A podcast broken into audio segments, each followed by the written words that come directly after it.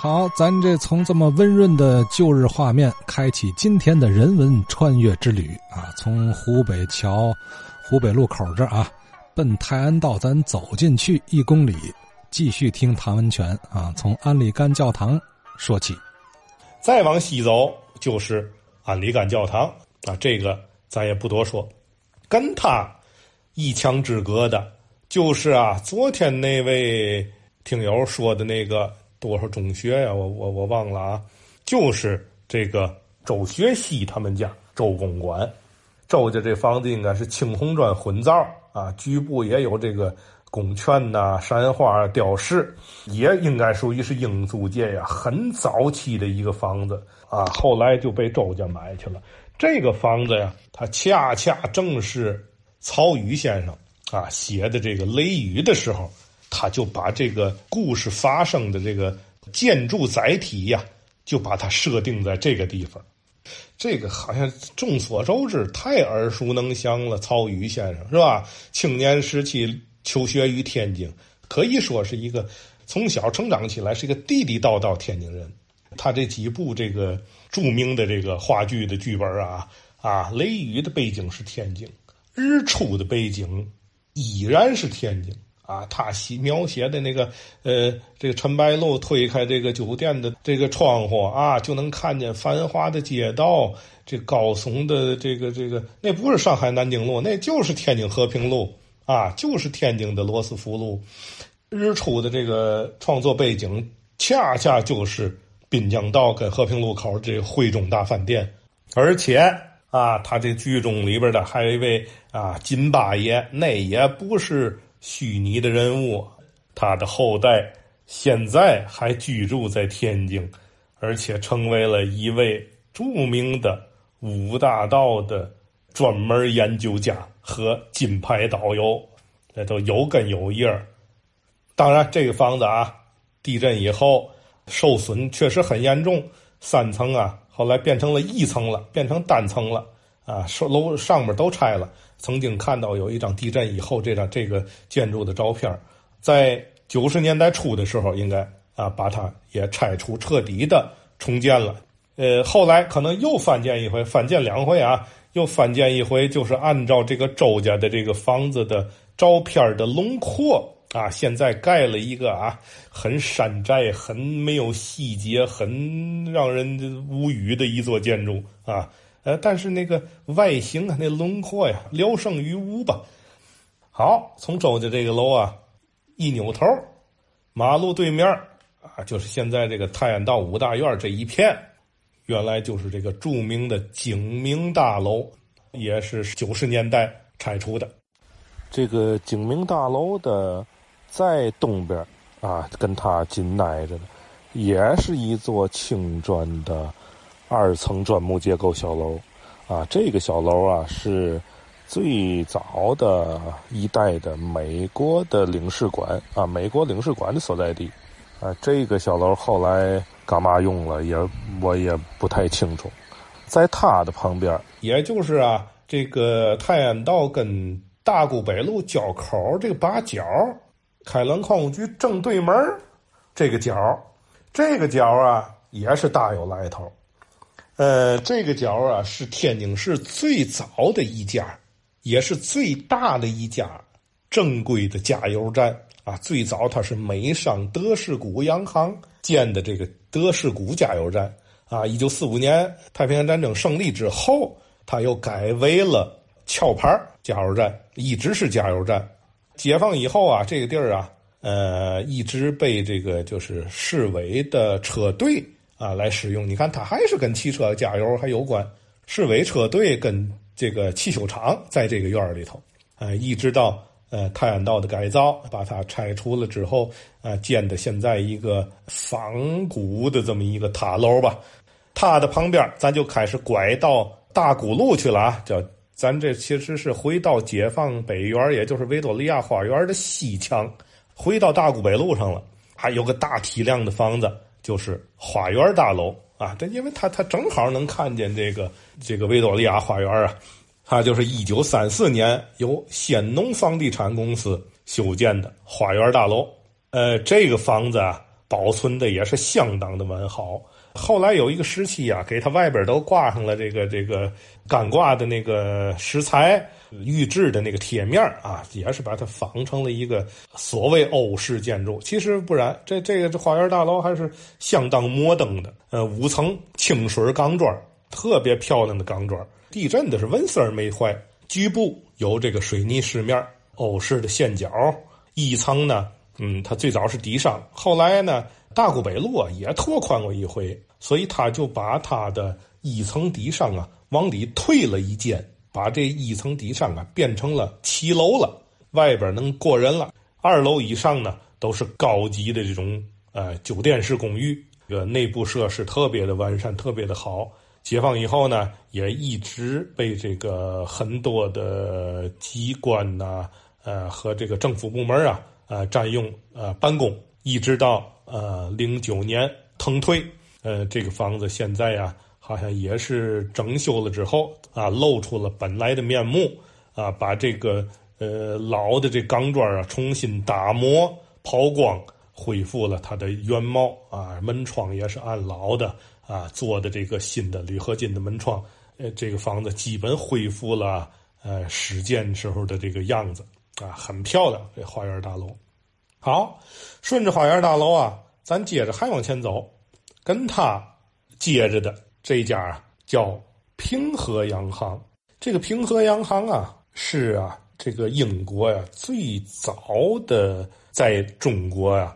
建立的这洋行之一，规模也很大啊。这从这个花园大楼旁边这个房子啊，退稍微握进去一点的这个房子啊，一直到烟台道这拐角这一片原本都是平和洋行的这个产权啊。后来呢，把它隔壁的这个拐角这个房子就出租给了谁呢？德商的美最实洋行。这个平和洋行主要是经营是打包业务，说白它就是一个分装商、分销商。我囤来的货啊，到我这儿我加个包装，然后出口啊，分销到世界各地。这个美最实洋行呢，也有点差不多啊，但是呢，它的这个经营范围可能更广啊，包括这个仓储啊、分拨呀、国际贸易呀、啊、转口贸易呀、区内企业的这个贸易呀、这个代理呀、是包括各种机械、手工工具、电动工具、阀门、五金材料。这个钟表首饰啊，铝合金、烟酒糖茶、乳制品、进口食品，可以说是个千货公司啊，嘛都干。这美最实正好在这个烟台道跟大沽路这个八角，这个磨园这个房子就是这个美最实洋行。这个房子也是保留的比较好，地震的时候把这个女儿墙整个给震掉了。在09年的这个维修这个提升改造过程中啊，恢复了它的女儿墙，而且外沿呢都给粉刷一新，尤其是大门门窗还都保留着原来的这个老的构件啊，这个也是以文物身份去维修的啊，水平相当高啊。这个提到这美最实洋行啊，我还收藏了一件美最实洋行东西，这东西挺有意思，是我在沈阳道淘的。过去家家应该都有，是这个煤气灯，底下装这个煤油，然后呢能揣气儿，保存的相当完好啊。而且它这个玻璃的这个灯罩上啊，这还赫然写着美最实洋行，这也是我很得意的一件收藏品。好，这个美最实洋行再一拐呀，就是那天那位听友女士说的那个。就是地震的时候啊，八角这个地方啊，有个半圆形的这个塔楼啊，那个塌了。这位听友描述的这个事儿啊，跟后来我们看到的这个建筑的这个保护现状完全的吻合。就这个建筑全老，青砖4层，做工相当的精细啊，唯有这个入口啊处的这个转角这个地方啊，与众不同，跟别处全都不一样。明显它就是地震这个角啊塌了啊，后来呢说白了好歹的吧，把它本着实用的原则去修复的，而不是按照这个修旧如旧这个原则去修复的啊。这个房子啊也有点来头，这房子就是啊第一代的美国兵营，美国最早在这儿驻军啊，后来那是1917年之后吧，啊，他才搬到就是现在这个广东路这个地方啊，旧德租界5号路，租用的是当时的北洋政府的海军总长刘冠雄的儿子刘孝颖租的他的房子，华商东方实业公司这个地方当的新的美国兵营，1917年。才搬到那边去的，在这之前，美军一直是在烟台道的这个美国兵营驻扎，啊，这个房子呢也是在看到的这个5大院的工程中，啊，它险些被拆除，啊，因为当时还没有文物身份，也是我们团队发现啊，及时上报给了文物部门，啊，当时已经。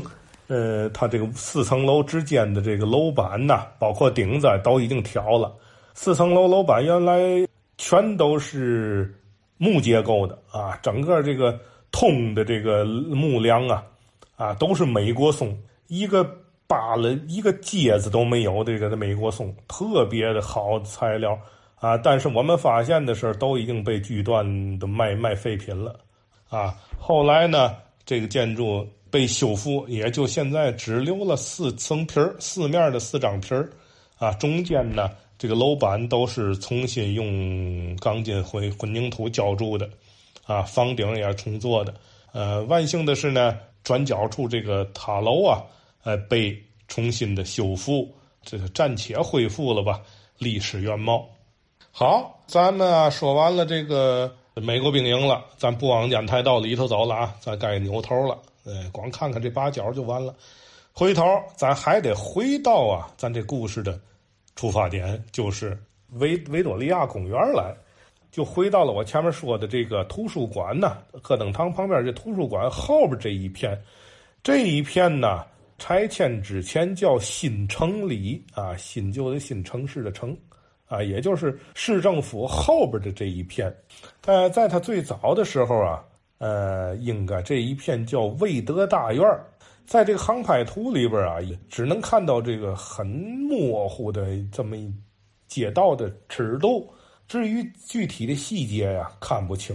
啊。这个地儿很神秘，就这魏德大院啊，是美国的魏德房地产公司啊建造的这么一个地产项目。这个房子很有名，但是呢。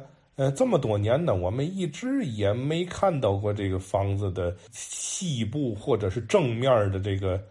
清晰的照片没有啊。对这个地儿啊，确实还是一个空白。魏德大院的具体信息啊，还得留给咱们的当地的原住民或者是对此有所了解的老先生给我们年轻人讲讲。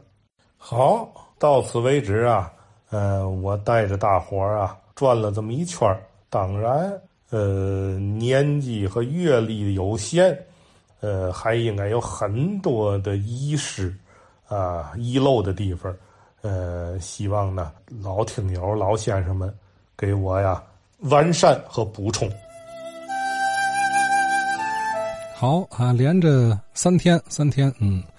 这个围着这大花园啊里里外外的转了一圈啊！今天如果我们实景的去看，就是您身临其境到这个地块了，可以很容易的找到他所说的这些个位置，什么道路走向啊、街区肌理啊、街道两旁的建筑啊、地块啊，甚至一些老建筑依然都在那儿。所以咱听起来啊，至少我听起来并不吃力啊，哪怕您对那儿不太熟悉，明儿您就可以溜达一趟。对吧？就到那个大花园门口，一边听着唐文全这几天的录音，一边走走停停，没问题。这个就好过我们听老城里啊，听西北角的事儿啊，听着故意街的事儿啊，对吧？我是指非那一片的人呢、啊，听着他就特别的不明就里，说这条胡同接那条胡同，你今儿你去那儿，你完全找不着了，道路哪儿也不对哪儿了，这。非得融合一些人和故事，这民俗文化什么的，这能听得进去是吧？这就是在与不在的差别呀。在那段故事就会历久弥新，不在那段故事好似空中楼阁，